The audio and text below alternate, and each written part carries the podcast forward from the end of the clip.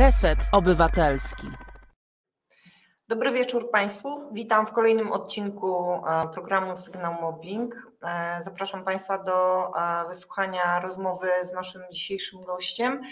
Dzisiaj będziemy mówić o wewnętrznych kanałach zgłaszania nieprawidłowości. Mm, chciałam jeszcze tylko Państwu powiedzieć, zanim zaczniemy rozmowę z naszym gościem, że już wiadomo, że dyrektywa nie zostanie wdrożona w terminie co oznacza, że projekt ustawy z 14 października e, jeszcze nie będzie nas obowiązywał, ale ustawodawca unijny to przewidział, w związku z tym 17 grudnia w terminie wdrożenia obowiązkowym tej dyrektywy tego roku, 17 grudnia, będą obowiązywały przepisy e, dyrektywy, ponieważ ustawodawca europejski to przewidział, więc i tak jesteśmy zobowiązani do stosowania tych przepisów tylko nie w kształcie projektu ustawy, o którym cały czas mówimy, e, no i co do którego mamy pewne mm, dosyć, no jeżeli y, o mnie chodzi, to dosyć duże zastrzeżenia. Będziemy omawiać po kolei wszystkie ważne elementy i dzisiaj jest y, mm, jeden z najważniejszych, ponieważ e, będziemy mówić dzisiaj o zgłoszeniach e, wewnętrznych, które są obowiązkowe i narzuca je zarówno dyrektywa jak i znajdują się te zgłoszenia w projekcie e, ustawy wdrażającej. I dzisiaj naszym gościem, przedstawiam dzisiaj naszego gościa, e, jest Rafał Chrniewicz. Rafał jesteś? Tak, Rafał już jest z nami. Rafał jest. E, cześć Rafał. Rafał Cześć. jest prezesem zarządu Enform oraz wiceprezesem Stowarzyszenia Praktycy Compliance. E, Rafał, ty masz tyle tych tytułów, e, które się znajdują w zajawce i tyle aktywności, że ja właściwie tak naprawdę, no to, to ja nie wiem, e, którą z nich uznać za najważniejszą, a którą ty z tych aktywności najbardziej lubisz, powiedz. Wiesz co, chyba tą edukacyjną. Sprawia mi najwięcej przyjemności i wiesz, i nadaje, nadaje jakiegoś sensu temu, co, co robimy w tym obszarze, wspólnie zresztą w obszarze ochrony sygnalistów. Super. Powiedz, a w czym tak naprawdę najlepiej się czujesz? Czy te, te wewnętrzne kanały zgłoszeń e, to, to jest Twoja pasja? To jest, to jest to, co lubisz najbardziej? Czy to uważasz za najbardziej pożyteczne może? Wiesz coś, patrzę na to holistycznie, bo też trzeba spojrzeć e, na, na to, znaczy na ogólnie ochronę sygnalistów trzeba spojrzeć bardzo szeroko i tutaj wiele elementów tak naprawdę mm, ma znaczenie, żeby ten system był skuteczny. Nawet najlepsze narzędzia czy procedury nie dadzą odpowiedniego efektu, na przykład bez odpowiedniej edukacji i komunikacji. No, to na pewno jest jeden z filarów, istotnych filarów e, skutecznych systemów zgłaszania nieprawidłowości, ale on musi być, wiesz, jednym, e, jednym z wielu elementów, które muszą zadziałać. Więc e, no, na pewno lubię, lubię też kwestię, oczywiście jak najbardziej tą, tą tematykę, kwestię kanałów związanych właśnie ze zgłaszaniem skutecznym, ale to na pewno nie jest, wiesz, nie jest jedna rzecz, która, która jest istotna z punktu widzenia czy najistotniejsza z punktu widzenia skutecznych kanałów zgłaszania, w ogóle systemu zgłaszania nieprawidłowości. A nasz dzisiejszy temat to jest e, właśnie te kanały wewnętrzne, ale e, mówimy, że wybór ma znaczenie. No więc powiedz nam, dlaczego uważasz, że wybór ma znaczenie i czego ten wybór tak naprawdę ma dotyczyć? Czy rodzaju y, kanału zgłoszenia, czy samego zgłoszenia, nie wiem, czy wyboru sygnalisty, czy może wyboru e, wdrażającego ten system? Jaki tak, wybór tak. ma znaczenie? Dobre pytanie, tak właśnie, bo, bo, bo w tym pytaniu też tkwi, e, tkwi kwestia perspektywy, z jakiej się patrzymy na wybór kanału. E, wybór kanału ma znaczenie dla każdej strony, zarówno dla sygnalisty, jak i dla organizacji. Trzeba pamiętać, że pod, pod kątem organizacji, czy z perspektywy organizacji, wybór kanału determinuje bardzo często sposób przetwarzania informacji. A to ten proces przetwarzania informacji, czyli ten cykl życia informacji w organizacji związanej właśnie ze zgłoszeniem jest dość długi, bo od czasu, kiedy otrzymujemy to zgłoszenie, e, do czasu powiedzmy zamknięcia i też tak naprawdę nawet jak zamkniemy czynności wyjaśniające, to dalej możemy te informacje w jakiś sposób przetwarzać. E, I teraz jeśli chodzi o właśnie tą organizację, to wybór kanału, tak jak powiedziałem, właśnie determinuje sposób przetwarzania, czyli y, tak naprawdę znowu, jeżeli wybierzemy sobie y, kanały, gdzie mamy informacje na papierze, no to musimy dalej zastanowić się, jak przetwarzać tę informację na papierze. E, jeżeli mamy elektroniczne systemy, no to w jaki sposób, sposób bezpieczny i efektywny przetwarzamy te informacje. Jeżeli mamy zgłoszenie audio, no to tak samo musimy się na tym zastanowić. W kontekście sygnalist natomiast, czy inaczej z perspektywy sygnalisty, niezwykle istotne to, czy ten kanał zapewnia bezpieczeństwo, czy ten kanał jest intuicyjny i e, łatwy w użyciu dla sygnalisty, to jest niezwykle ważne, ale także, czy ten kanał zapewnia anonimowość. E, I teraz tu jest właśnie jeden z, z dużych znaków zapytania, bo dyrektywa, jak również ustawa implementująca pozostawia tą kwestię anonimowości w rękach, no jeśli chodzi o ustawę implementującą, czy projekt ustawy implementującej w rękach organizacji, e, e, pozostawiając tutaj no, e, pewien no, niepewność co do tego, jak to będzie tak naprawdę w praktyce wykorzystywane, bo kanał anonimowy, a kanał poufny jest to ogromna różnica przede wszystkim dla sygnalisty. E, dlaczego? Bo teraz tak, kanał anonimowy, który uniemożliwia identyfikację tożsamości sygnalisty, dla wielu sygnalistów jest podstawowym elementem ich bezpieczeństwa.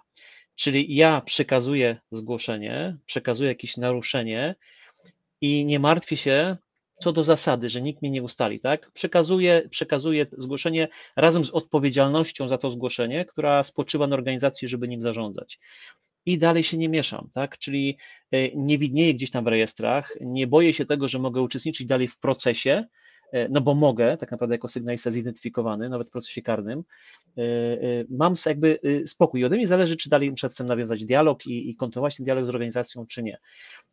W, z punktu widzenia sygnalisty jest to bardzo ważne, bo często sygnaliści nie wierzą w to, co jest w przepisach prawnych, czy powszechnie obowiązujących, jak w ustawach właśnie, czy w, w procedurach wewnętrznych. E, e, pod względem organizacji, kanał anonimowy, no to na pewno jest po pierwsze e, możliwość, że będzie większa liczba informacji, bo sygnaliści będą chętniej z tych kanałów korzystali. Co za tym idzie, większa, więcej pracy, czyli wyjście z tej strefy komfortu, bo nie dość, że mam więcej informacji, to jeszcze, jeżeli te informacje nie są przyjemne, a co do zasady nigdy nie będą przyjemne, no to musimy też dalej podejmować decyzje w związku z tym, prawda? E, ale też, jeżeli to jest źle znowu wdrożony system, czyli jest zła komunikacja, zła edukacja, to mamy też niestety ryzyko, większe ryzyko, że mogą trafić się zgłoszenia fikcyjne, które mają komuś zaszkodzić, tak, w jakiś tam sposób sterować pewnymi e, e, sytuacjami e, czy opiniami, więc no tutaj też na pewno z, tej, z punktu widzenia organizacji daje to większą liczbę informacji, ale też większe ryzyko, że i pracy, i informacji fikcyjnych.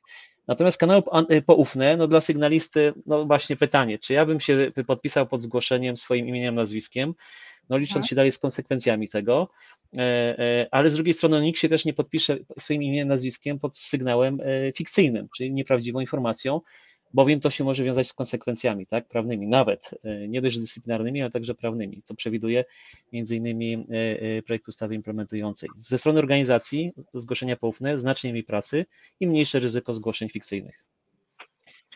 No tak, a, a, czy mogą te dwa, a, czy anonimowe mogą też współistnieć przy poufności? No bo jakby to jest zupełnie, to są dwie różne kwestie, tak? Po pierwsze, jeżeli zgłaszam, jeżeli mm, pracodawca dopuszcza zgłaszania anonimowe, to do mhm. kogo idzie sygnał zwrotny? Do kogo idzie informacja zwrotna w takim układzie? To zależy od kanału znowu, bo, bo widzisz, tych kanałów jest troszkę, które można wybrać e, w organizacji. Niektóre dają możliwości informacji zwrotnej, a niektóre nie. W przypadku na przykład maila, jeżeli ktoś się postara o tą anonimowość, bo co do zasady, wiesz, skrzynka mailowa nie jest kanałem anonimowym, bo trzeba, trzeba pomyśleć o swoim bezpieczeństwie, czyli po pierwsze stworzyć jakąś bezpieczną skrzynkę mailową, używać wyłącznie tego adresu mailowego do kontaktów, y, y, czasami zadbać no, też tak o, o to, żeby na przykład korzystać VPN-y czy proxy, no to są już pewne elementy bezpieczeństwa, no, o których też nie każdy się zna i jakby no tutaj jakby narzucamy sygnaliści, na sygnalistę ten jakby obowiązek zadbania o swoje bezpieczeństwo. Ale jeżeli ktoś wie, no to, no to skrzynka mailowa, czy w ogóle no, poczta mailowa daje możliwość informacji zwrotnej, tak? Na przykład do sygnalisty, który chce pozostać anonimowy. Y, są profesjonalne kanały zgłoszeniowe, whistleblowingowe systemy, które jak najbardziej przy zachowaniu anonimowości umożliwiają informację zwrotną do sygnalisty. Oczywiście y, no tutaj trzeba założyć, że sygnalista chce ten dialog kontynuować, tak? Po przekazaniu informacji chce dalej coś przekazać, y, czy odpowiadać na pytanie organizacji, bo to wcale nie jest jednoznaczne, że tak będzie. W przypadku takich kanałów jak korespondencja tradycyjna, jeżeli nie będę miał adresu nadawcy, no to nie odpowiem. Jeżeli będę miał skrzynkę wrzutową, nie będę miał jakichś danych kontaktowych, to nie odpowiem, więc no niektóre kanały dają tą możliwość, niektóre nie dają. A za jakim systemem ty się opowiadasz? Jakie, czy wy w ogóle wdrażacie, bo rozumiem, że e, jesteś prezesem zarządu firmy, która właśnie zajmuje się wdrażaniem to jeżeli, dajmy na to, ja jestem pracodawcą i nie, w ogóle nie mam znaczy, pojęcia. Znaczy, wiesz, tutaj, ja, no. no tutaj, wiesz, no, no, jakby to, że właśnie jestem, jednym, znaczy jestem właścicielem firmy, która, która jest producentem takiego promowania, no też ciężko, żebym, żebym tutaj obiektywnie do tego podszedł, tak, co do zasady, no bo będę preferował co, co do zasady znowu ten taki kanał, który, który, który też dostarczam, tak, mhm. swoim klientom. Oczywiście kanał, no tak patrząc, w miarę możliwości obiektywnie, bo oczywiście to może być różnie ocenione przez, przez e, słuchaczy, e, kanały whistleblowingowe, profesjonalne są, mm, czy może raczej, są tak projektowane, żeby e, pomóc organizacji w bezpiecznym, skutecznym zarządzaniu informacją, tak? Czyli za, żeby zautomatyzować pewne procesy i zabezpieczyć te procesy przed różnego rodzaju problemami, zagrożeniami. Dlatego no, co do zasady taki, takie rozwiązanie zawsze będzie lepsze od innych e, rozwiązań e, z punktu widzenia zarządzania informacją. Pytanie, czy takie, takie rozwiązanie będzie dobre dla osób niecyfrowych, na przykład, tak, które na przykład nie mają dostępu do, do, mhm. do na przykład internetu, czy, czy do właśnie narzędzi, które, dzięki którym może się, można się połączyć właśnie z taką aplikacją, z, te, z telefonami, smartfonami czy komputerami. No nie wszyscy mają też taki dostęp, albo lubią, albo co więcej, mają zaufanie do technologii, zaufania do technologii i zawsze mimo zapewnień tak organizacji czy producenta będzie twierdziło, że ona mimo wszystko śledzi, monitoruje i tak dalej, i tak dalej. Więc wiesz co, no, dobór kanału co do zasady powinien y, y, uwzględniać y, strukturę organizacji, wiesz co, no, ludzi, którzy pracują, czy to są, czy to są ludzie właśnie na przykład, czy to są organizacje gdzie są e, osoby pracują w biurach, mają dostęp do tego sprzętu, nawet służbowego, tak? Czy to są osoby, które pracują w, na przykład na produkcji bez żadnych, że tak powiem, mm, narzędzi do komunikacji, wszystko się opiera de facto na prywatnych, wiesz, narzędziach, czy tam właśnie telefonach, komputerach. No tutaj od wielu, wielu elementów ten wybór należy. Trzeba naprawdę dobrze przeanalizować, zastanowić się, w jaki sposób, w jaki sposób, czy z jakich kanałów będą ludzie korzystali. Najlepiej tak naprawdę w ogóle się spytać w trakcie wdrażania systemu właśnie potencjalnych sygnalistów, y, jakie kanały byłyby dla nich najbardziej, można czy jakie byłyby optymalne kanały tak, dla nich. Y, a o tym często się też zapomina, żeby się spytać tych, których de facto ten system dotyczy i od których chcemy te informacje pozyskać. Y, więc myślę, że tutaj warto też tej opinii zasięgnąć od pracowników, czyli potencjalnych sygnalistów, bo cały czas zapominamy, że sygnalistą może zostać każdy każdy z nas, więc dotyczy to naprawdę każdego z nas ten problem.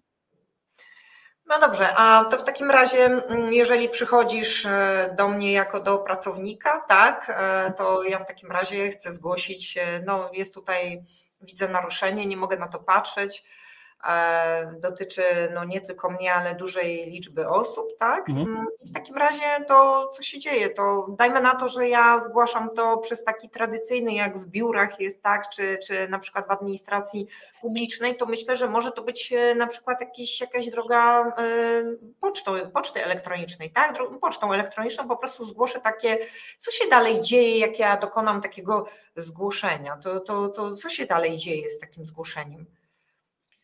E, no oczywiście sposób procedowania zależy od kanału. Jeśli mówimy o poczcie elektronicznej, no to, no to pytanie, kto tą pocztę, wiesz, odbiera.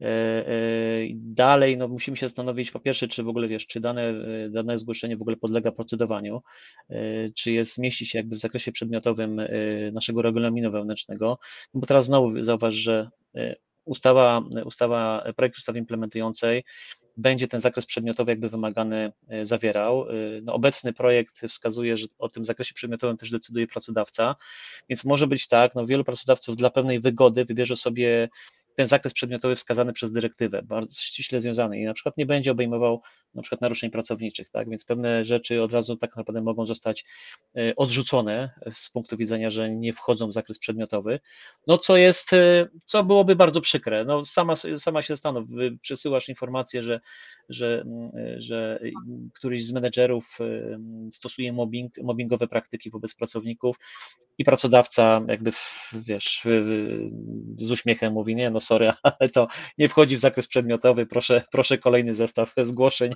E, także no tutaj jest e, to jest duże niebezpieczeństwo, szczególnie wiesz, ja się boję, obawiam tego też, że jeden pracodawca e, będzie bardzo szeroko patrzył na, na czy może szeroko traktował E, e, zakres przedmiotowy, rozszerzy go, wiesz, maksymalnie, drugi pracodawca będzie patrzył na to w sposób minimalny i wiesz, i też stworzy się pewna taka nierówność wobec prawa e, pracowników, tak, bo w jednej organizacji, nawet, zobacz, w jednym urzędzie gminy może być tak, że jest szerokie podejście, w drugim bardzo wąskie, no i jeden mówi, kurczę, ja jestem tutaj chroniony, a, a w drugiej gminie, w tej samej gminie w sumie wykonującej takie same zadania nie, więc to będzie, to, to będzie na pewno bardzo słabe. No i dalej, jeżeli to podlega, wiesz, procedowaniu, no to, no to kwestia już y, mm, weryfikacji tej informacji. Oczywiście pierwsze co, no to trzeba pamiętać o tej informacji zwrotnej e, e, do sygnalisty w ciągu 7 dni jakby potwierdzenie przyjęcia zgłoszenia. E, też chciałbym tutaj, tutaj są różne też opinie w kontekście tego, czy na przykład automatyzacja czy automatyczne informacje wysyłane na przykład z systemów tak, elektronicznych, że zgłoszenie trafiło do systemu jest takim potwierdzeniem. Ja bym z tym polemizował, czy to jest spełnienie wymogów dyrektywy, no bo to jest tylko informacja, że do systemu trafiło zgłoszenie, a nie, że ktoś się z nim zapoznał. E, więc ja uważam, że jeśli chodzi o samą ideę e, dyrektywy i takiego mm, rzetelnego podejścia do tych informacji zgłoszeń, to mimo wszystko osoba fizyczna powinna się w ciągu tych siedmiu dni skontaktować z sygnalistą. Ja uważam, że to jest taka należyta staranność i tutaj bezwzględnie jakby mm, wymaga to bezpośredniego kontaktu z taką, z taką osobą. E, no i e, dalej procedowanie, wiesz, no procedowanie, kwestia, no nie jest to, nie jest to proste w organizacjach, wiesz, ja pracowałem przez 20 lat w, w organach ścigania i w, i w służbach i miałem dostęp do różnych narzędzi i powiem Ci szczerze, też nawet mając dostęp do, do, do różnego rodzaju narzędzi, do których no nie mają dostęp można powiedzieć, zwykli śmiertelnicy, też e, nie zawsze jest łatwo udowodnić, czy, czy zebrać materiał dowodowy, e, bowiem ja mogę często wiedzieć, że coś się zdarzyło, ale wiedzieć, a udowodnić to są dwie, dwie różne rzeczy. No i tutaj no jest to ogromne wyzwanie wobec organizacji, dla, tak, no przed, stoi przed organizacjami, żeby tak przeprowadzić te czynności wyjaśniające, żeby, żeby się zweryfikować te informacje przede wszystkim, e, czy one są prawdziwe, no i zebrać ewentualnie dowody przeciwko sprawcy e, potencjalnych naruszeń. Oczywiście trzeba też pamiętać, że osoba, która jest wskazywana w zgłoszeniu jako potencjalny sprawca wcale nim nie musi być.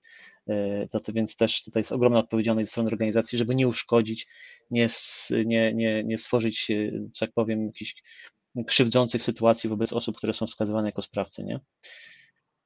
Dobrze, a mm, czy w takim razie E, wiesz, bo mm, ja tutaj to, czego się najbardziej boję, to to, że to są jednak sprawy mm, bardzo poważne, za które grozi czasem nawet odpowiedzialność karna, takie sprawy, takie nadużycia, które zgłaszamy, tak? I teraz e, wiesz, to przesłuchanie. No, ja sobie nie wyobrażam tego, że y, przesłuchują mnie osoby, które są pracownikami, dajmy mhm. na to na przykład Ministerstwa Zdrowia i mnie przesłuchują na temat nadużyć, y, na, na przykład korupcji, którą zgłosiłam e, w zakresie ochrony zdrowia, tak, czy, czy y, tutaj, gdzie się zajmowałam, czy na przykład w trakcie kontroli. No ja mhm. sobie nie wyobrażam tego, czy to jednak nie powinno być uszczegółowione, no bo e, Rafał, wiesz, na dobrą sprawę, no to e, kto będzie mnie przesłuchiwał? Jakiś tam zwykły pracownik, który nie ma o tym zielonego pojęcia? Jak to powinno Twoim zdaniem tak prawidłowo? Ale słuchaj, teraz mówisz, że e, wiesz, teraz mówisz o przesłuchaniu kogo? Z potencjalnego sygnalisty zidentyfikowanego jako, jako, że tak powiem, źródło dowodowe, czy, czy potencjalnego sprawcy? Jak, jak... Kolei wszystkich, wiesz, no bo to, to, to nie może być jak, jakaś osoba, która się na tym w ogóle nie zna, bo po pierwsze nie przysłucha w tym kierunku, no wiesz, to jest kwestia zadawania dobrych pytań, mhm. to jest kwestia umiejętnego podejścia do takiej osoby, to jest kwestia tego, czy ja zaufam. No, to jest to jest, wiesz co, to przesłuchanie może to jest złe słowo, bo to raczej jest domena, tak, domena, domena e, organów ścigania, które są uprawnione do tego Właśnie. typu prowadzenia czynności. To jest na pewno rozmowa, rozpytanie e, i no powiem Ci tak, dobre rozpytanie wymaga doświadczenia, wymaga pewnej wiedzy, wymaga umiejętności miękkich, stworzenia takiej atmosfery, która daje po pierwsze dla potencjalnych dla świadków, dla, dla przede wszystkim e, pokrzywdzonego, tak jeżeli na przykład mówimy o mobbingu w, w, pracy, bo może być zgłoszenie dotyczyć, że menedżer mobbinguje ileś osób, tak, I, i to jest w zgłoszeniu i przed rozmawiamy z potencjalnymi e, ofiarami, więc to wymaga ogromnej delikatności, ale też powiem Ci szczerze, co jest bardzo ważne, bardzo ważna jest oprócz tej empatii e, też pewien dystans, e, tak? Zawsze trzeba jednak zwracać uwagę, że mogą być różne motywacje działania osób. Świadek wcale do końca nie musi być świadkiem, pokrzywdzony wcale nie do końca musi być pokrzywdzonym, sprawca wcale nie musi być sprawcą. Więc e, tutaj no, trzeba, ci powiem, mieć ogromne doświadczenie, żeby wychwytywać te niuanse czasami w zachowaniach, odpowiednio sobie planować czynności rozpytania czy tej rozmowy, zebrać odpowiedni materiał dowodowy, przygotować się do tej rozmowy, stosować pewnego rodzaju techniki, które też e, sprawdzają wiarygodność osoby, z którą rozmawiasz. No, wymaga to pewnych na pewno umiejętności.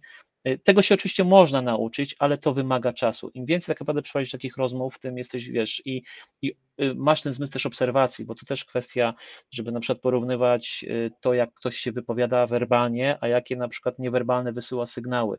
Więc jest wiele wiele niuansów, które trzeba ze sobą łączyć i wiesz, wyciągać wnioski. Ale powiem Ci szczerze, że nawet dla mnie, wiesz, osoby, która przeprowadziła setki albo może i tysiące takich rozmów ze świadkami, sprawcami e, e, pokrzywdzonymi przez te 20 lat e, pracy, to powiem Ci szczerze, no są czasami takie osoby, no na przykład o zachowaniach psychopatycznych, socjopatycznych, gdzie no Kłamie ci w żywe oczy i naprawdę, jeżeli nie, nie, nie złapiesz na kłamstwie, kiedy wiesz, masz materiał, masz informacje, które, które powiedzmy pokazują ci pewien stan rzeczywisty, no to naprawdę ciężko, ciężko też się domyślić, czy ktoś mówi prawdę, czy, e, e, czy nie. Więc jest to, jest, to, jest to z najtrudniejszych elementów, moim zdaniem, rozmowa, rozpytanie, najtrudniejszych elementów prowadzenia czynności wyjaśniających. E, dobrze też myślę, że mm, nawet prowadzić czasami w dwie osoby, tylko kwestia na ile na przykład prowadzenie takiej rozmowy w dwie osoby daje też komfort e, osobie rozpytywanej, tak? No, to są różne techniki, różne sytuacje, trzeba myślę, że dobierać odpowiednie środki do, do indywidualnej sytuacji. A czy myślisz, że mm, jest e, dobrze, tak jak czytałam te wypowiedzi na LinkedInie, naszych ekspertów, także znajomych ekspertów, że e, to powinna przeprowadzać takie przesłuchania wyspecjalizowana agencja detektywistyczna. Czy uważasz, że aż tak daleko, czy, czy, czy może właśnie to by było bezpieczniejsze, żeby tak było? Wiesz to wszystko zależy moim zdaniem od, od sprawy, bo czasami warto skorzystać z kogoś doświadczonego, czasami są oczywiście bardzo delikatne sprawy, albo warto skorzystać rzeczywiście z osoby z zewnątrz, y, co wzbudzi na przykład większe zaufanie y, rozmówcy, który, który powinien zostać rozpytany. Y, tutaj Ci nie odpowiem jednoznacznie. Czasami lepiej skorzystać rzeczywiście z czy, czy agencji detektywistycznej, czy, czy firmy doradczej, czy kancelarii prawnej, która ma osoby, które się w tym wiesz, specjalizują. Kwestia tylko, żeby rzeczywiście mieć, mieć pewność, że ta osoba z zewnątrz rzeczywiście ma doświadczenie, a nie mówi o tym, że ma doświadczenie, bo tak często bywa, tak? Że do, do na, na, początku, jeżeli chcemy korzystać z kontrahentów, to na początku też zweryfikujmy, co to za kontrahenci i jakie doświadczenie za nimi stoi i czy są w stanie, że tak powiem, potwierdzić to doświadczenie bo na rynku się dzieją różne dziwne rzeczy i, i nie wszyscy, wiesz, w biznesie są, są uczciwi. Ojej, no to, to, w takim razie jak jakby dokonać takiego wyboru? No to ja jako pracodawca, dajmy na to tak, e, ja jestem przedsiębiorcą, chcę wdrożyć e, e, system wewnętrzny, no to wtedy od czego ja mam zacząć te poszukiwania na rynku, żeby nie trafić na kogoś, kto mi zrobi no po prostu jakąś fuszerkę zamiast porządnej roboty? To, to jak to Świetne pytanie. To tak naprawdę, wiesz co, może zacznijmy od tego, no wiadomo, że decydenci decydują o tym, jak taki system ma wyglądać, no bo oni po pierwsze no będą się podpisywali pod pewnymi regulacjami, będą y, zapewniali zasoby albo ich nie będą zapewniali, y, tak naprawdę będą twarzą tej całej polityki i też będą podejmowali decyzje w związku z prowadzonymi czynnościami wyjaśniającymi. I teraz pierwsze pytanie, wiesz co, czy może inaczej, pierwsza kwestia, jak taki system będzie wyglądał i czy, czy do tego podejdziemy poważnie, to jest, to jest kwestia, do czego, dlaczego, dlaczego wdrażamy system i po co nam będzie. Jeżeli chcemy spełnić li tylko wymogi prawne związane z posiadaniem takiego systemu, to uwierz mi, będzie to działanie na linii najmniejszego oporu, po linii najmniejszego oporu, tak? Czyli nawet skrzynka mailowa czy adres i tak naprawdę ma być na razie czego kontroli i nikt nie będzie szukał raczej pomocy, wiesz, na zewnątrz, y, y, y, kupi się procedury albo się ściągnie z internetu, coś tam napisze, wdroży się jakiś kanał, wiesz, naj, najprostszy i super fajnie, jesteśmy zadowoleni. W razie czego kontroli to się wytłumaczymy. Tak. Natomiast dla pracodawcy, który traktuje system dla sygnalistów jako istotny element zarządzania informacją, jako bardzo cenna informacja o tym, co, co może zagrozić naszej organizacji, tak? Jako e, taki element detekcji podatności właśnie tych zagrożeń, ewentualnie nieprawidłowości, które już zaistniały i trzeba jak najszybciej, wiesz, podjąć działania naprawcze, no to taki, taka, taki decydent, taka organizacja podejdzie do tego poważnie, rzeczywiście zacznie e, się zastanawiać, jaki kanał wdrożyć, e, a ewentualnie, i teraz tak, pytanie, czy ja mam zasoby do tego, żeby, żeby wdrożyć to we własnym zakresie, bo wiesz, duże organizacje mają piony compliance, tak, mają piony prawne, ludzi, którzy, no, co do zasady troszkę, wiesz, w życiu e, zobaczyli, widzieli, zrobili i są w stanie rzeczywiście, wiesz, do tego podejść rzetelnie i zrobić to własnymi zasobami. Jak najbardziej, wiesz, można. Co, co więcej, wiesz, wiele, wiele organizacji wysyła swoich pracowników różnego rodzaju kursy, szkolenia właśnie w obszarze compliance, whistleblowingu, poradzą sobie. E, gorzej z mniejszymi organizacjami, które takich zasobów nie mają, e, więc wtedy no, warto, powiem Ci, jeszcze się zastanowić, czy buduję sam własne zasoby i czy mam na to czas i też jakie mam pieniądze, żeby budować takie zasoby które, i kompetencje, które pozwolą mi wdrożyć i zarządzać takim systemem, czy skorzystać na przykład z podmiotu zewnętrznego, który mi w tym pomoże. I często może się okazać tak, że ten outsourcing będzie tańszy niż budowanie czy utrzymywanie tych zasobów wewnątrz organizacji. No oczywiście wtedy, jeżeli stwierdzimy, że chcemy szukać tego na zewnątrz, takiej pomocy, no to pytanie, gdzie, jak znaleźć, jak zweryfikować. No to wtedy tak naprawdę pierwsze co, no to moim zdaniem e, warto poszukać, wiesz, opinii, warto prosić o referencje, e, warto e, poprosić o, o wskazanie od jakiego czasu ktoś się czym, tym zajmuje, wiesz, i, i jakie ma w tym zakresie doświadczenie, no to wtedy już taka, taki naprawdę można powiedzieć wywiad, ale wiesz, to wystarczy wywiad taki oficjalny, po prostu zadać pytanie i poprosić o dowody, tak, jeżeli wdrażasz, to od kiedy, pokaż referencje swoich klientów, od kiedy, że tak powiem, u nich y, y, to robiłeś, czy nadal ci klienci są twoimi klientami, a nie, że na przykład tak, ja mam 100 klientów, tylko że 50 już ode mnie odeszło, tak, bo, bo, y, bo, bo no nie, nie właściwie nierzetelnie realizowałem swoje czynności. Wiesz, no tak naprawdę, słuchaj, no każdy, każda firma szukając kontrahenta w jakiś sposób go weryfikuje, no bo to jest kwestia bezpieczeństwa też funkcjonowania naszej organizacji, tak bez względu na to, y, co ci dostarcza, jakie usługi, jakie produkty, to tak w jakiś sposób to sprawdzamy, no, co, co zasady powinniśmy, nawet w zakresie tej należytej staranności w, w kontekście podatku VAT, tak, no musimy zweryfikować kontrahenta, żeby się nie, nie, nie, nie na przykład nie wmieszać w jakiś na przykład y, karuzelę podatkową, więc tak czy inaczej myślę, że każdy w jakimś, w jak, ma jakieś doświadczenie, każda firma ma jakieś doświadczenie, czy nawet instytucja publiczna w weryfikacji kontrahentów. Oczywiście jedni to robią lepiej, drudzy gorzej. Y, trzeba powiedzieć tak, im y, mniej do tego podchodzę odpowiedzialnie, tym większe ryzyko jest, że, że to może się dla mnie źle skończyć. Wiesz co, tak jak mówisz, to mi to przypomina trochę wdrażanie procedury antymobbingowej, ponieważ każdy pracodawca ma obowiązek e, przeciwdziałać mobbingowi i e, wielu pracodawców albo nie ma w ogóle żadnej procedury, sądząc, że jakoś to będzie. A jeżeli i wtedy, kiedy ktoś zgłosi mobbing albo wybucha sprawa mobbingowa, no to wtedy jest panika na pokładzie i, i już jest za późno na cokolwiek.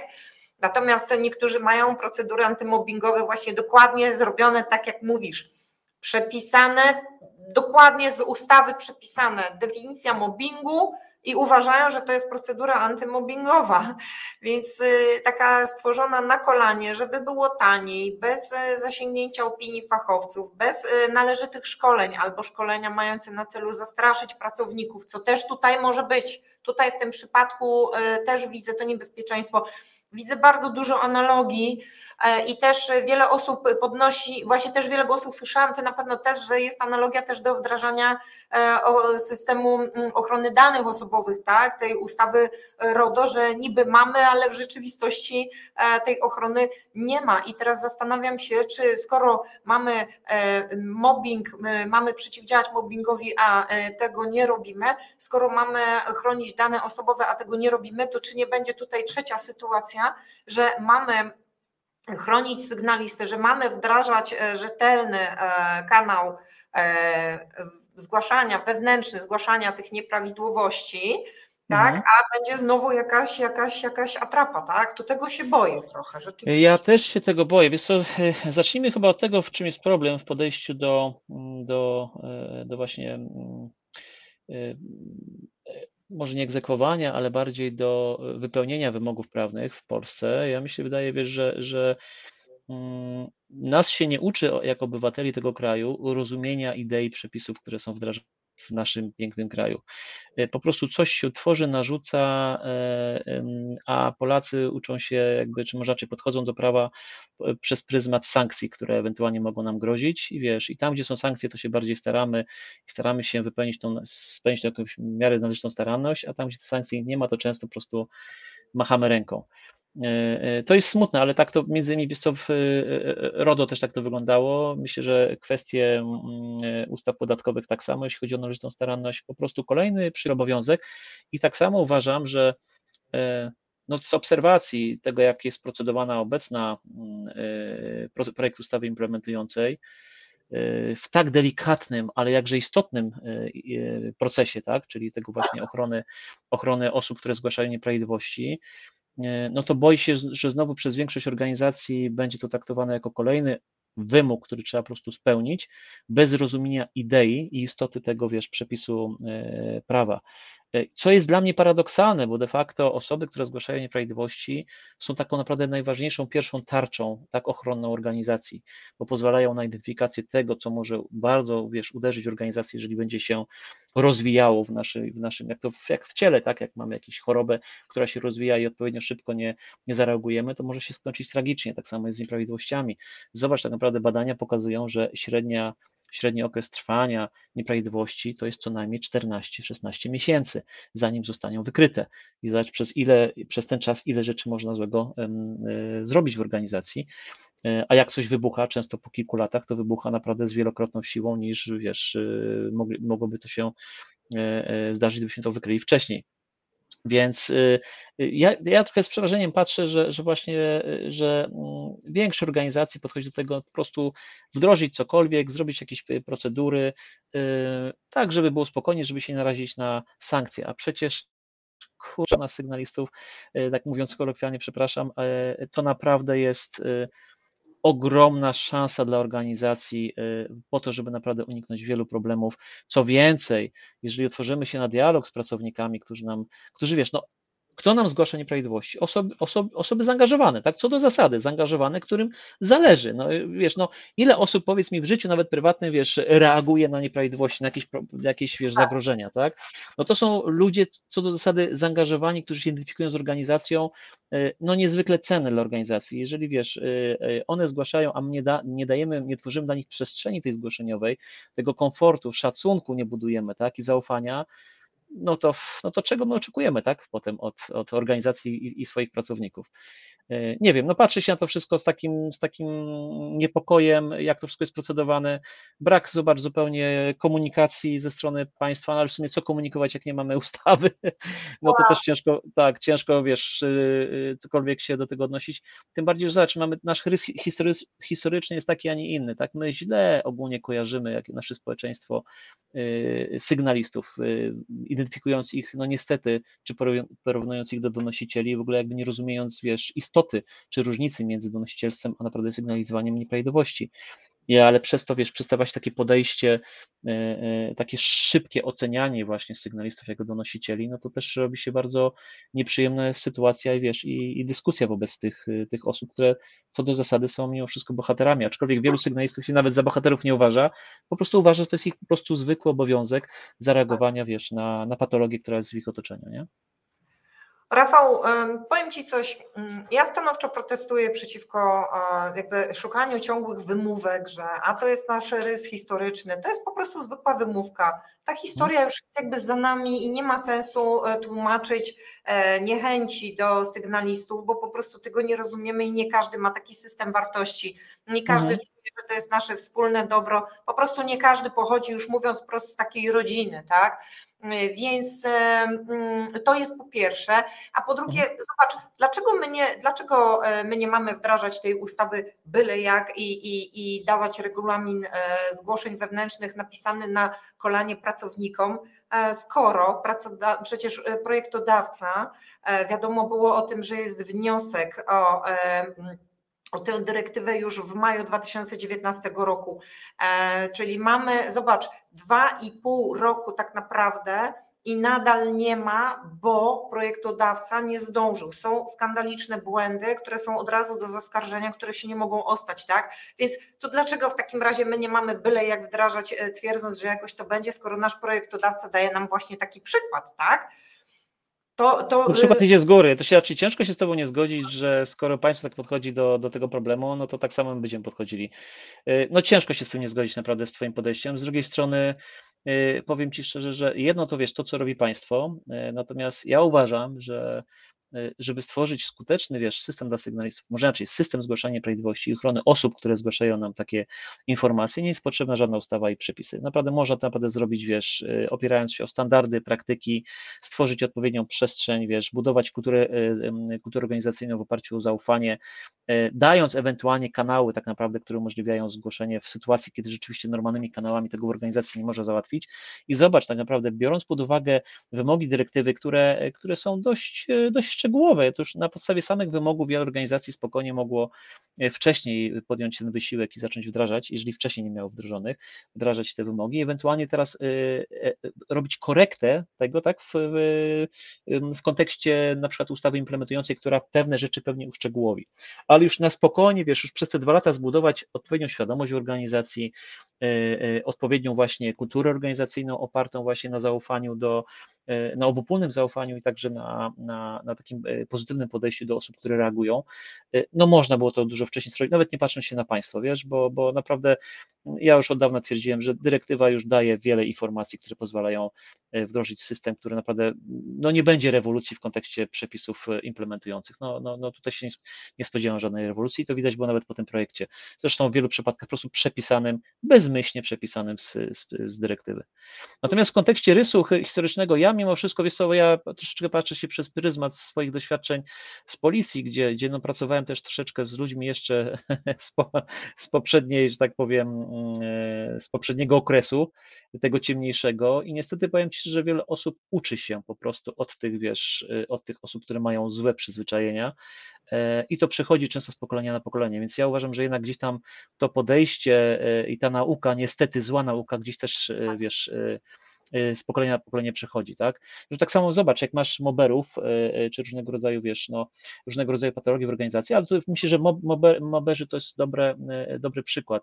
Jeżeli wielu pracowników pracuje z moberami i widzi, że ci moberzy osiągają poprzez swój sposób postępowania pewne efekty, no to tak. powiem Ci szczerze, niektórzy, niektórzy bardziej podatni zaczynają też y, kopiować taki sposób postępowania, tak? I, I potem na przykład też y, gdzieś zajmują stanowiska i robią dokładnie to samo, y, co wiesz, co swoi wcześniejsi przełożeni, tak? Więc to niestety tutaj to, to ta nauka też często niestety w cudzysłowie nie idzie w las. Dobrze, to w takim razie jeszcze chciałam e, prosić teraz tak, panią naszą realizatorkę o przerwę, a my powracamy do Państwa e, po przerwie. Także bardzo prosimy o przerwę. Reset Obywatelski. Medium, które wsłuchuje się w głos swoich odbiorców. Witam Państwa po przerwie. Mamy dzisiaj naszego gościa, Rafała Hryniewicza. Mm, I wracamy teraz do Państwa. Będziemy teraz dalej mówić o wewnętrznych kanałach e, zgłoszeń. Dzisiaj e, taki jest temat. Chciałam jeszcze Cię, Rafał, zapytać o taką rzecz. Mm, czy po zgłoszeniu i po przeprowadzeniu takiego postępowania, to co się dalej dzieje? Czy to jest jakieś zamknięte śledztwo, czy jakieś podsumowanie, czy co się dalej dzieje w takim postępowaniu wewnętrznym?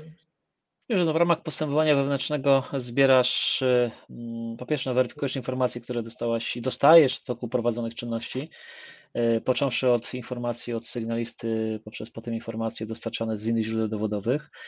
Y, weryfikujesz te informacje, zbierasz, jeżeli wiesz, no jeżeli masz wskazanie, że rzeczywiście informacja może być wiarygodna, że ktoś dokonał naruszenia, zbierasz dowody na to, że rzeczywiście to naruszenie zostało popełnione i przez kogo.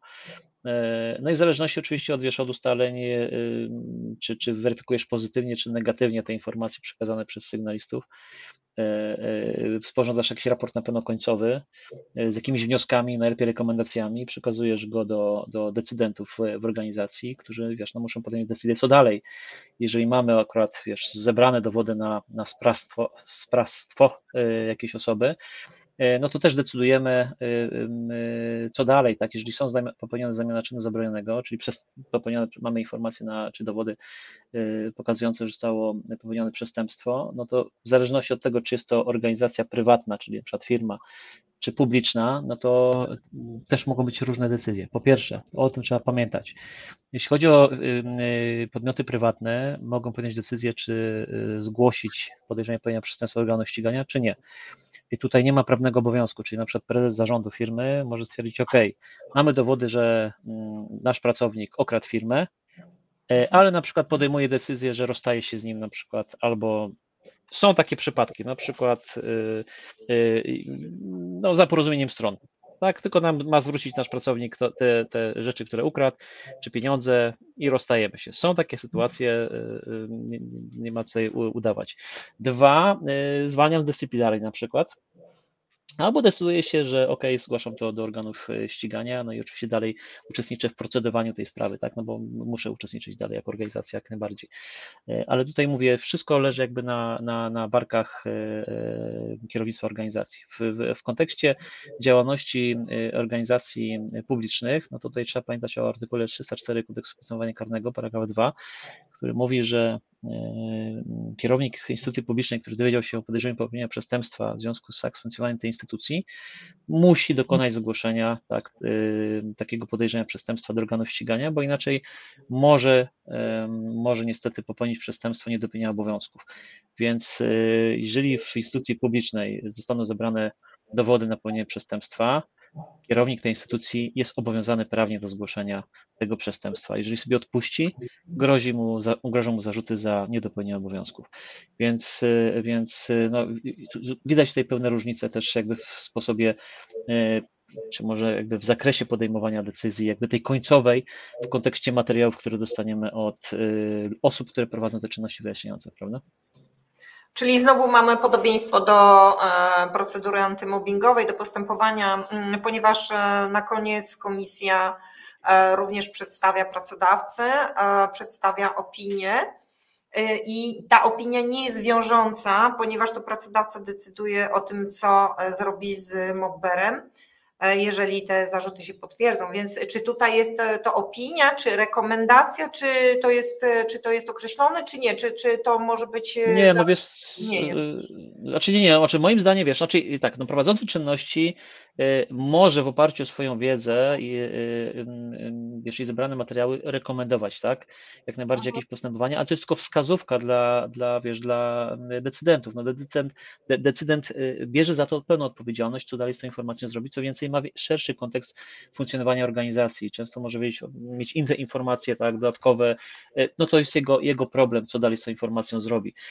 Czasami bywa tak, że na przykład audytorzy, wiesz co, mam takie przykłady, że audytorzy na przykład no, zbierają w trakcie swoich czynności audytowych e, materiały, e, pokazują, że no, gdzieś, e, gdzieś rzeczywiście, może inaczej, są zebrane informacje wskazujące na podejrzenie popełnienia przestępstwa, no i przekazują, przekazują to decydentowi. Znowu, w zależności od tego, czy decydent jest w firmie prywatnej czy publicznej, albo to dalej coś z tym zrobi, albo nie. No i powiem szczerze, nawet w instytucjach publicznych często na audytorów też jest wybierany na przykład nacisk, bo audytor rekomenduje w związku z tym, że zebrał materiały wskazujące na podejrzenie popełnienia przestępstwa, zna przepisy i, i wie na przykład o artykule 304, tak, kodeksu postępowania karnego i mówi na przykład temu wójtowi czy burmistrzowi, proszę pana, do pana należy teraz obowiązku zgłosić to do organów ścigania zgodnie z obowiązującymi przepisami prawa. Natomiast no nie dla każdego E, decydenta jest to, że tak powiem, na rękę. Wiele osób wolałoby, że tak powiem, odwrócić głowę, najlepiej to e, zamieść pod dywan, żeby nie robić sobie kolejnego problemu, że teraz zgłaszam organ, e, to organom ścigania, organy ścigania zaraz mnie wmieszają w jakieś tam sytuacje, będę miał kontrolę, więc wiesz, zaczyna się być też wybieranie nacisków i wpływów na osoby, które prowadzą czynności, dostarczają pewnych dowodów. I też nie ukrywam, że nie wiadomo, jak to będzie w kontekście tego, co sygnaliści będą przekazywali, bo dla niektórych to, co zostanie ujawnione w organizacji, e, szczególnie jeżeli będzie dotyczyło osób bliskich, na przykład decydentom, e, albo najlepszych handlowców na przykład, których nie chcemy się pozbyć, no mogą być ciekawe sytuacje. No mogą być też, być też ciekawe sytuacje w tym kontekście, że zobacz, e, skoro te, te kanały mm, mają zapewniać poufność, to w takim razie reprezentujący pracodawcę, na przykład dyrektor generalny, decyduje, e, kto będzie przyjmował zgłoszenia, jaki to będzie kanał. Na koniec on dostaje tę informację i z uwagi na to, że ta informacja jest poufna, on może wcale tego nie zgłosić nigdzie. Rozumiesz, bo to będzie niewygodne i my, e, nikt w ogóle się nie dowie o tym, że coś takiego w ogóle miało miejsce. Mało tego, to może posłużyć jako materiał przeciwko samemu sygnaliście, no bo on już wie, i tu no, jest. Znaczy, co, dokładnie. A co do zasady, tutaj ofiarą właśnie może stać się tego zgłoszenia sygnalista. Co więcej, ofiarą tak. może stać się oficer, może raczej oficer compliance albo inna osoba wyznaczona w organizacji do prowadzenia czynności wyjaśniających, też, że, że zebrała dowody, tak, które które pokazują właśnie, czy obciążają konkretne osoby, na przykład na którym zależy e, decydentom, tak? Więc e, no, tu, to, tutaj zależy, leży ogromna odpowiedzialność na decydentach naprawdę i bardzo tak naprawdę oni będą kształtowali politykę tego systemu i, i naprawdę skuteczność tego systemu. I w takich sytuacjach, właśnie w takich patologicznych, chorych sytuacjach, kiedy kiedy ktoś chce zamiatać pod dywan pewne sprawy, którym się powinien zająć, no temu mają służyć zgłoszenia zewnętrzne. Pytania teraz otwarte, jak to będzie działało w praktyce.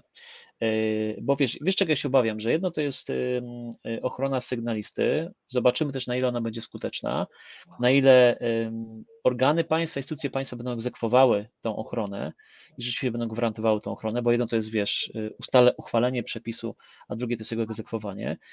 A drugie pytanie, otwarte, jak skutecznie będą będą wyciągane konsekwencje wobec sprawców wykrytych nadużyć, tak? No bo to musi być spójne ze sobą, no bo wiesz, no co z tego, że chronimy sygnalistę, jak sprawca chodzi dalej po wolności, mimo jakby wskazania tak. czy zebrania dowodów, więc to, wiesz, to właśnie skuteczność w ogóle tej całej idei, y, to jak ona, wiesz, w jakim ona kierunku pójdzie, czy ona rzeczywiście spełni tą rolę, w ogóle przepisy y, y, zgodnie z ideą właśnie, dla których powstały, będzie zależało od wielu czynników, zarówno od samej organizacji, która naprawdę może zrobić bardzo dużo i sama może skutecznie chronić sygnalistę, ale tu będzie zależało bardzo dużo od decydentów, jak również od organów państwa, które będą musiały zapewnić tę ochronę, a także wyegzekwować, tak, wyegzekwować prawo od, od sprawców, więc no powiem szczerze, ogromny temat, wielopłaszczyznowy, i, i, i, też no, tutaj rola jest wielu, wielu podmiotów, można powiedzieć, wielu aktorów, tak, w tym, żeby to wszystko wyglądało tak, jak powinno. No dobrze, to moje, moja największa obawa jest ta, którą już wyraziłam, że jeżeli, że jeżeli sygnalista nie będzie miał zaufania, bo będzie taka sytuacja, o jakiej przed chwilą powiedziałam, a takie sytuacje, jak doskonale wiesz, e, no to są zaczerpnięte ze stanu faktycznego. No tak. No właśnie, więc w momencie, kiedy sygnalista nie ma zaufania, idzie od razu, zgłasza na przykład do prokuratury. I tu jest to, czego ja nie mogę przeboleć w ogóle, nie wiem jak do tego doszło, że w tym momencie traci możliwość wyłączenia. No to, to, to, tak. te wyłączenia to jest w ogóle oddzielny, ogromny temat do wnikliwego e, omówienia, tak? I myślę, że będziemy w programie e, jeszcze nie raz do tego ten temat będzie wracał i e, będziemy to na pewno omawiać, dlatego że te wyłączenia mnie bardzo bolą. W tym momencie wystarczy, żeby było tak, jak u nas było, tak, że ministerstwie, że pani prokurator stwierdziła, że umarza i w tym momencie taka osoba jak ja, na przykład taki sygnalista zostaje kompletnie z niczym. No bo tak, nie mam ochrony z ustawy, Dokładnie. Tutaj mnie rozjeżdżają, no bo chodzili do prokuratury przecież e, składać e, zeznania jeszcze jako świadkowie, a i tak nadal jako świadkowie, no bo postępowanie zostało umorzone. Teraz mi machają umorzeniem, że oni tutaj są nic, nie, w ogóle niczemu nie winni i ja praktycznie stoję pod ścianą i nie mogą strzelać. więcej, oni jeszcze nakręcają, jakby pokazując, że umarzając postępowanie wobec potencjalnych sprawców, jeszcze naprawdę ich nakręcają, żeby uderzyć w ciebie, tak? Że to było, że tak powiem, e, zgłoszenie niepoparte, niepoparte faktami, więc no, no widzisz, od organów ścigania będzie bardzo dużo zależało, właśnie jak do pewnej rzeczy podejdzie prokuratura, jak wymiar sprawiedliwości.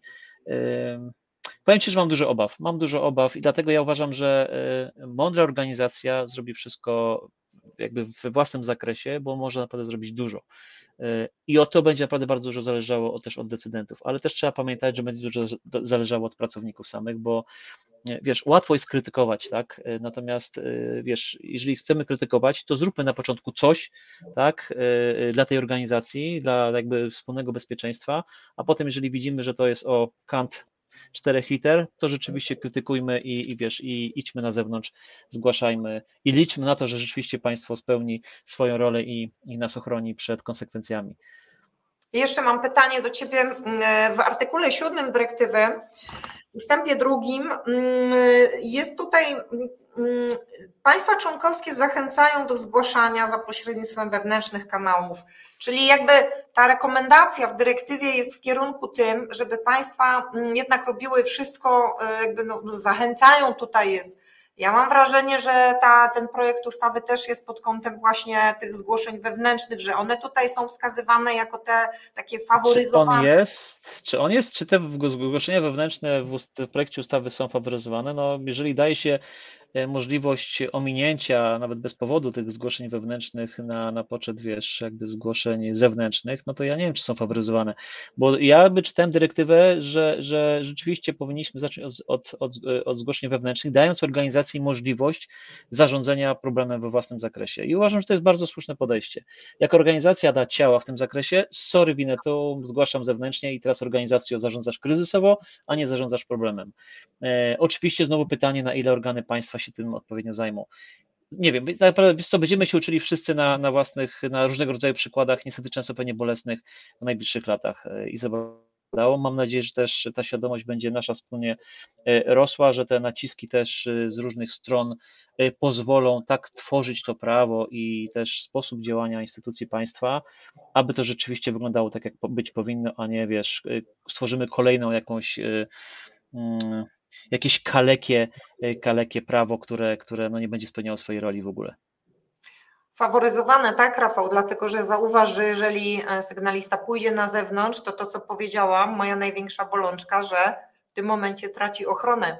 Zatem e, faworyzowanie w tym sensie, że ma ochronę wtedy, kiedy pójdzie kanałem jakby wewnętrznym, tak, a... Ale w projekcie ustawy nie, w projekcie ustawy zobacz, że masz tam możliwość zgłoszenia z pominięciem kanału wewnętrznego i masz tak. ochronę, więc tutaj, znaczy nasz ustawodawca polski troszeczkę idzie inaczej, że, że tutaj jakby daje sygnaliście możliwość zgłoszenia od razu zewnętrznego y, przy zachowaniu ochrony, i co jest troszeczkę jakby wiesz, no nie do końca spójne z dyrektywą, która mówi, żeby mimo wszystko z tych kanałów wewnętrznych skorzystać, oczywiście jeżeli są.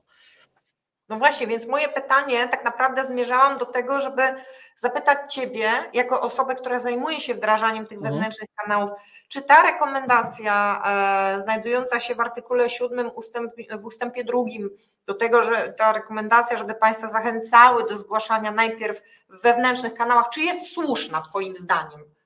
Znaczy ja uważam, że jest uczciwa, wiesz, y, po pierwsze, że y, skoro organizacja ma jakiś problem, to dajmy szansę jej, jej, y, jej zarządzić tym problemem. I widzisz, dyrektywa od razu mówi też, że akurat europejska, że jeżeli sygnalista widzi, że ten kanał wewnętrzny albo może przepuszczać w oparciu o jakieś e, obiektywne przesłanki, że on nie zadziała, to może go pominąć. Ale wtedy wiesz, no, musi jakby wykazać to, żeby uzyskać tą ochronę, że, że ten kanał wewnętrzny by nie zadziałał. Ale co do zasady, jeżeli, jeżeli tych wątpliwości nie ma, to powinno się dać szansę organizacji, żeby zarządziła tym problemem. Bo zobacz, teraz takie podejście może spowodować, że co do zasady, no, sygnalista jest, będzie traktowany przez wiele organizacji jako potencjalny wróg, tak? I niebezpieczeństwo, tak. że pójdzie od razu na, ze zgłoszeniem na zewnątrz, nie dając tam szansy zarządzić, zarządzić tym problemem. A znowu, pracownik nieświadomy, e, e, niedoinformowany, może nawet, wiesz, nieumyślnie po prostu wyjść ze zgłoszeniem zewnętrznym, bo nikt go do tego nie, nie przygotował, nie poinformował, jakiś kolega z innej organizacji niezobowiązany mu nagadał głupot, no i człowiek poszedł z problemem na zewnątrz i, i dopiero zaczyna się, wiesz, kłopot, nie? Więc y, no właśnie, zobaczymy jak to wiesz. My na razie się odnosimy do projektu ustawy, która, która zapewne będzie mocno zmieniona, więc zobaczymy jaki będzie wiesz kolejny, y, kolejny, y, kolejny projekt. No. no tak, ale zobacz Rafał, w świetle tego co powiedzieliśmy wynika, że tak, ja optuję za tym, żeby e, dokonywać zgłoszeń zewnętrznych, jeżeli ktoś nie ufa. W tym momencie zostaje to, co powiedziałam, wyłączony. OK, mhm. wyłączenia. Dobra, pierwsze.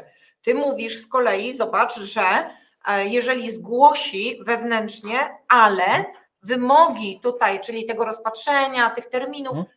i okazało się to nieskuteczne. Ale zobacz, Rafał, jakie jest niebezpieczeństwo? Zgłaszam na zewnątrz, nie mam ochrony y, tej ustawowej, a to zgłaszam wewnątrz, ale nie mam ochrony, a wytrzaskałam się z całego materiału dowodowego, więc uważam, zobacz, każdy sygnalista powinien rozważyć jednak, co jest dla niego mniej niebezpieczne bo jeżeli zgłoszę wewnątrz, a to nie poskutkuje z różnych przyczyn, już abstrahując, tak, hmm. to w tym momencie ja już jestem i tak na widelcu. To co jest lepiej? Iść na zewnątrz i liczyć, liczyć na to, że prokuratura tym razem wyjątkowo nie umorzy postępowania, czy ryzykując tu, że zgłoszę wewnętrznie, a oni będą hachmęcić, tak, ci sprawcy nadużyć, tak, i że to znaczy, nie, nie, nie, wiesz, to, znaczy my, się, my się zgadzamy co do zasady, my się zgadzamy, yy, tylko ja mówię, że jeżeli yy, nie ma sygnalista jakby obaw, że te, te, te zgłoszenie nie będzie potraktowane poważnie, no to powinien zacząć od kanału wewnętrznego. Natomiast projekt ustawy obecnej wcale mhm. jakby nie, znaczy daje możliwość mu od razu zgłoszenia zewnętrznego, nawet z pominięciem kanału wewnętrznego, który nie, nie budzi wątpliwości. I to jest właśnie trochę dziwne podejście naszego ustawodawcy w kontekście właśnie projektu. Natomiast ja jak najbardziej uważam, i zresztą tak, o tym dyrektywa mówi, mówi, zaczynaj od kanału wewnętrznego, natomiast jak on co do zasady już nie budzi na początku wątpliwości, zgłaszaj zewnętrznie. Tylko wiesz, no tutaj też ktoś będzie potem na pewno, znaczy w kontekście dyrektywy, decydował, czy rzeczywiście było właściwe pominięcie tak tego kanału wewnętrznego, nie? Tak jest, tak jest, tak jest. Dokładnie tak. Teraz jeszcze na koniec moje ulubione pytanie, czy ty uważasz, że zgłaszać, czy nie zgłaszać? E, e, powiem tak, e, przede wszystkim bezpieczeństwo sygnalisty jest najważniejsze, bo wiesz, nikt nie zadba o sygnalistę tak jak on sam. Jeżeli nie ma, wiesz, nie ma, nie ma pewności co do tego, jak może się skończyć jego zgłoszenie, to uważam, że powinien sobie odpuścić. Mimo wszystko. Przepraszam za tą brutalną szczerość, ale póki e, organizacje i państwo nie będą dojrzałe na tyle, żeby zapewnić tym ludziom e, ochrony, no to nie mają co, nie powinni co liczyć, wiesz, na, na, na, na, e, na pomoc ze strony osób, które potem stają się ofiarami tego, że, że chciały pomóc. Więc przede wszystkim, jeżeli sygnalista ma obawy co do tego, że jego zgłoszenie może się dla niego źle skończyć, no to jeżeli nie ma kanałów na przykład anonimowych, które wiesz, może wykorzystać, wysłać i się tym nie martwić, a jest tylko wszystko, wiesz, kanały poufne, to ja bym się dwa razy zastanowić, czy warto zgłaszać.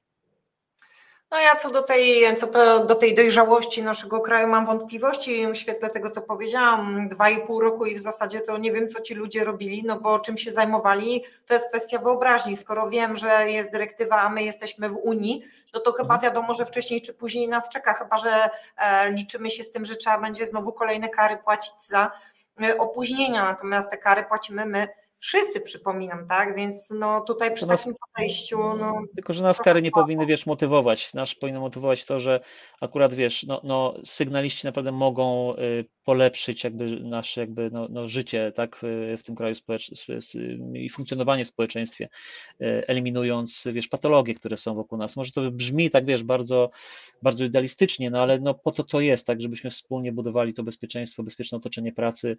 Y, no chyba każdy woli pracować w takim środowisku bezpiecznym niż wiesz, niż, niż takim, który jest no, pełne patologii. No, no chyba nikt normalny w takim patologicznym środowisku nie chce pracować, funkcjonować. Też tak myślę, y, ponieważ nasz y, czas się kończy, to bardzo Ci dziękuję. Będziemy na pewno jeszcze raz, y, jeszcze wiele razy rozjeżdżać te wszystkie wyłączenia. Pewnie jeszcze będziemy mieć wiele razy różne sprzeczne opinie i super, bo dzięki temu właśnie możemy e, polemizować. Także bardzo Ci dziękuję za cenne dziękuję informacje. Również. Dziękuję, że z nami tutaj byłeś dzisiaj i też Państwu dziękuję i zachęcam do oglądania naszego programu za tydzień. Natomiast Rafałowi też bardzo dziękuję i pozdrawiam serdecznie i dobranoc. dobranoc. Dziękuję Joanno, dziękuję Państwu bardzo serdecznie. Do zobaczenia. Dobranoc. Dobranoc, cześć.